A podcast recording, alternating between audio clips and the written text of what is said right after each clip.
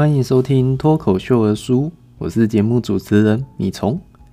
这次我想来一点不一样的，我要打算呢，在前面一分钟就是不按暂停，一路录到底。因为最近之后的工作所以是九九六，所以其实没有很多时间可以来写稿。这样子的话，如果想要做节目的话，就会变得非常困难。倒不如现在开始来训练一下临场反应，来想一下最近要来讲些什么。这一分钟可能我就分享一下最近发生的事情。啊如果不太喜欢听这一段，这一段你可以直接按三十秒跳过，应该可以按个三四下就会到节目主题了。好，那我最近呢，为什么这礼拜这么晚更新呢？因为我就去考了不动产营业员。为之后的工作做准备。这个考试其实跟河海特考比起来，真的是简单太多了。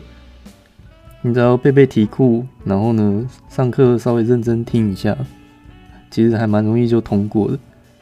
上课也蛮有趣的，很多老师就会分享他们工作的经验，也会听到很多莫名其妙的恐怖鬼故事。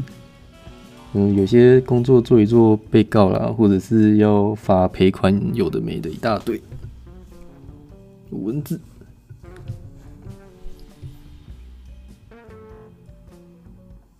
那挑战失败，真是抱歉啊！我作弊已经按了暂停了，文字实在是太烦了。想不到第一次挑战就会被文字打断，真是意想不到。只是如果真的要凭空从脑袋直接想出一段来讲，真的是蛮困难的。我脑袋会一直卡住，所以我们还是乖乖从稿当中进行我们的节目吧。好，那这礼拜是国军生活第十四周。那本周呢，感谢林兵、动幺三赞助书本，还有国民纳税义务人赞助我那段时间的生活支出。那我在那个时候已经倒数剩两个多礼拜退伍，应该已经适应军中生活的周期的我，每周五晚上还是会失眠。因为放假实在是太令人期待了，失眠已经是周期的一部分了。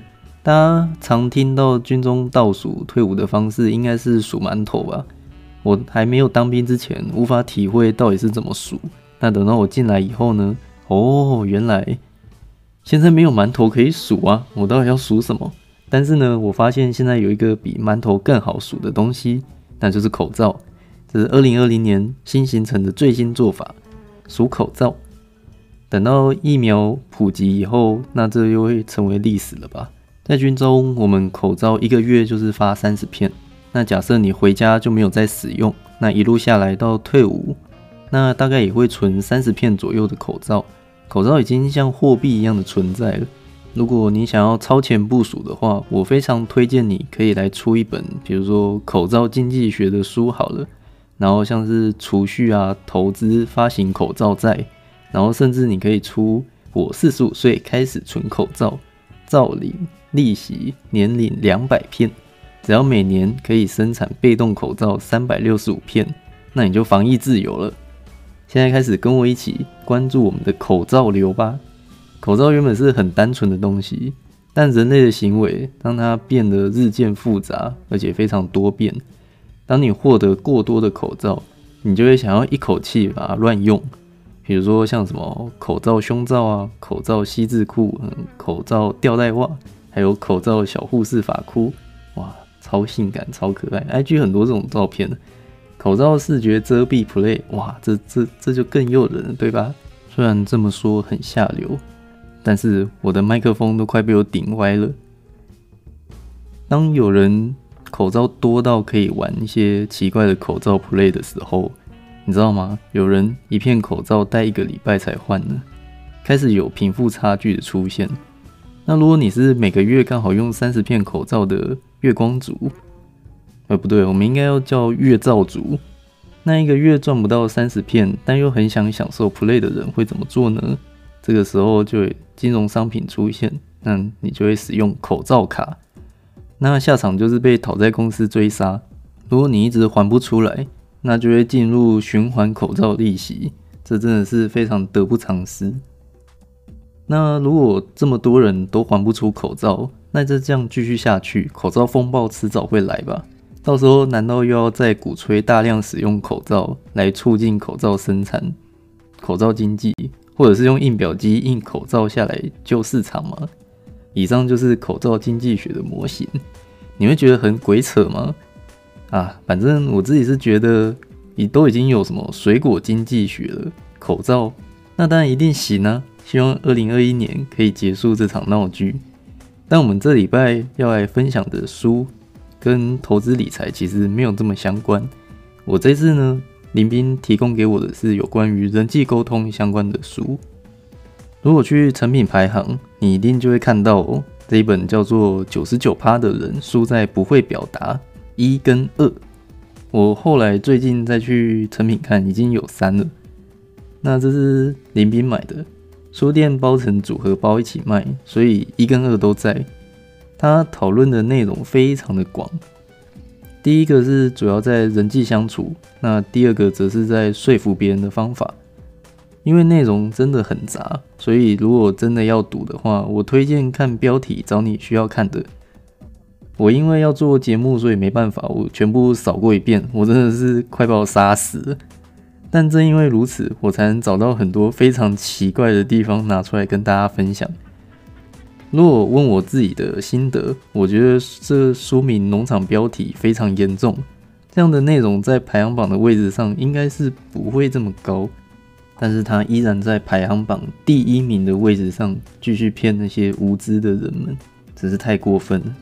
可能就像《穷爸爸富爸爸》讲的一样。一个好的作者跟畅销书作者其实是非常不一样的。那我自己人生有几段频繁阅读的时刻，那都会在我心里留下不少的不同的想法或记录。那我跟以往的自己的经验对比一下，这些内容大概是在我国中时期才会对书中的内容会有想要吸收的欲望。那现在的我就真的只是翻翻看过去而已。它是在中国亚马逊上畅销排行榜二十一个月。诶，等一下，中国亚马逊作者李静，那中国那边确实还蛮多有，就是名字就是叫两个字的。虽然说人跟人之间的相处原则应该是不太会因为文化而差太多，那里面举例的故事就嗯，大家来体验看看好了。像第二本的十二次的不行。只为成就一次，好吧？强调耐心的重要。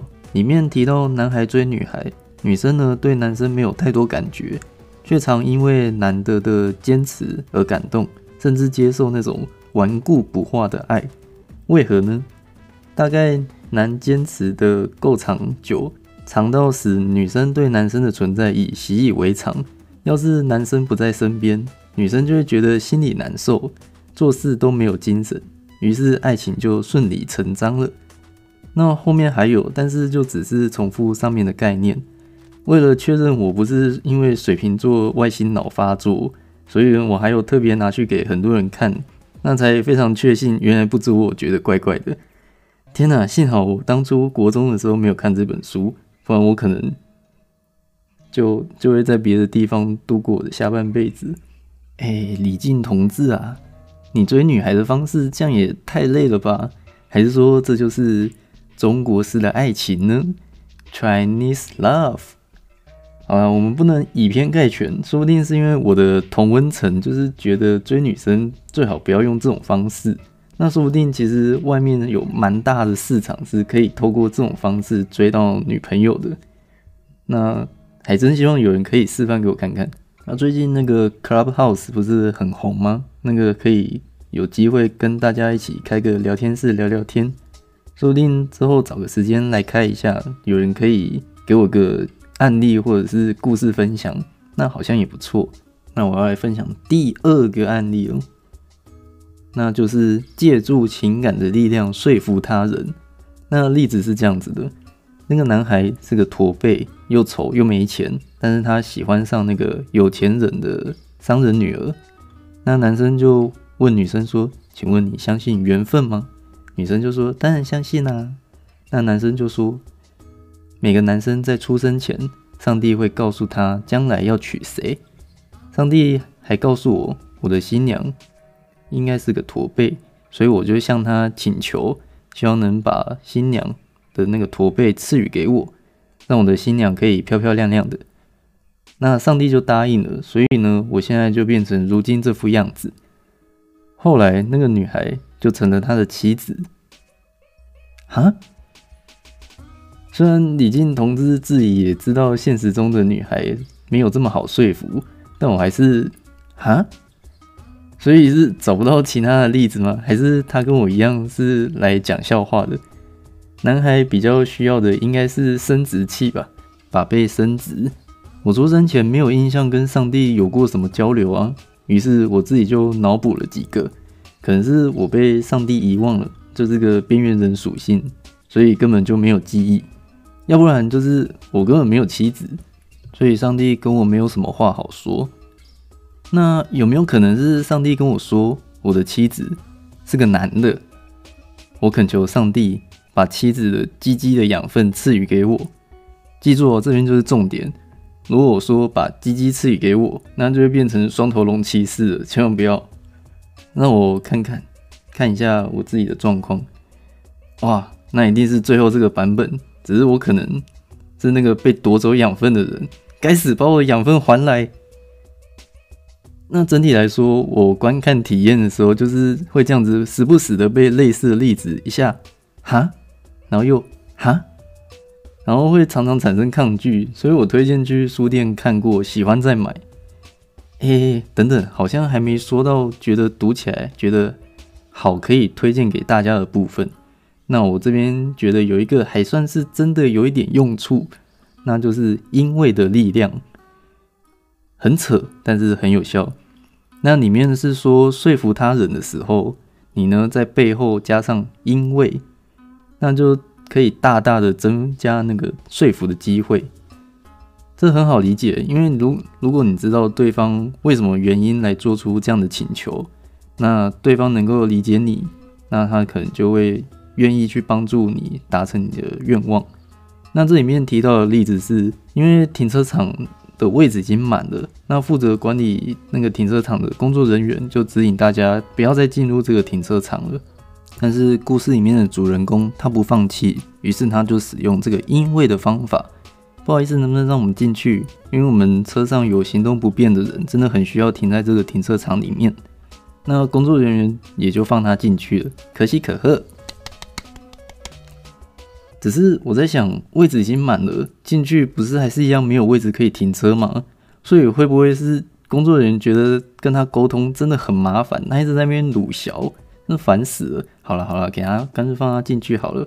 反正到时候里面真的没有停车位，他还是得乖乖认命出来啊！啊，等一下，说好说要讲这本书一点有用好的地方，结果，唉，所以真心真的推荐大家去书店确认合胃口之后再吃。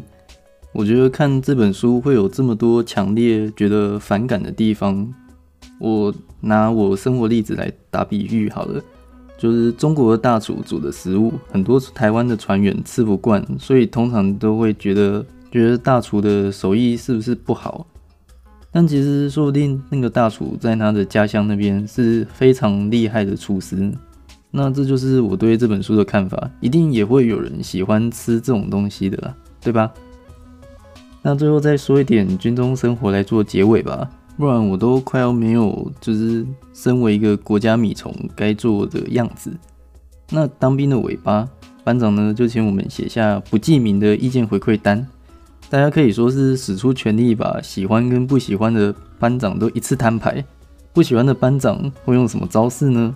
你可以去回去听之前一到七八集，之前的集数有很多蛮好笑的小故事，希望大家如果没有听过，欢迎回去听哦。那对于大家喜欢的班长却没有拿出来说，实在是有点不公平。刚好我看了阿德勒《被讨厌的勇气》第二部曲实践版，军中上对下的管理和书中那个年轻人跑去当老师的时候带学生的状况非常的相似。班长可以选择直接用骂的，很快而且看起来马上见效，或者是使用阿德勒对其他人那种无条件的爱、尊重的方式来带队。那我们这边有一个班长，他有没有看过阿德勒的书，我是不知道啦。但是他成功的实践了阿德勒的那种方式，也获得了大家的尊重。看完书的同时，活生生的例子就在眼前。证明阿德勒的方法在现在的军中也是办得到的。好了，哦，挑战了一本有够难讲的书。其实看完这本书，实在是太多那种 dislike 一直冒出来。但是，一想到可能还是有人觉得不错，maybe，那我能做的就是把我感受、想法分享出去，那避免大家买到自己不喜欢的书。现在生活这么难过，钱都要花在刀口上才行啊。另一方面，觉得排行榜的书应该很难有雷的吧？看来是我错了，李靖同志。谢谢你的难题，李靖同志，李靖同志，那就在我们的音乐中结束这一集吧。我们下周见，拜拜。哦，还有新年快乐。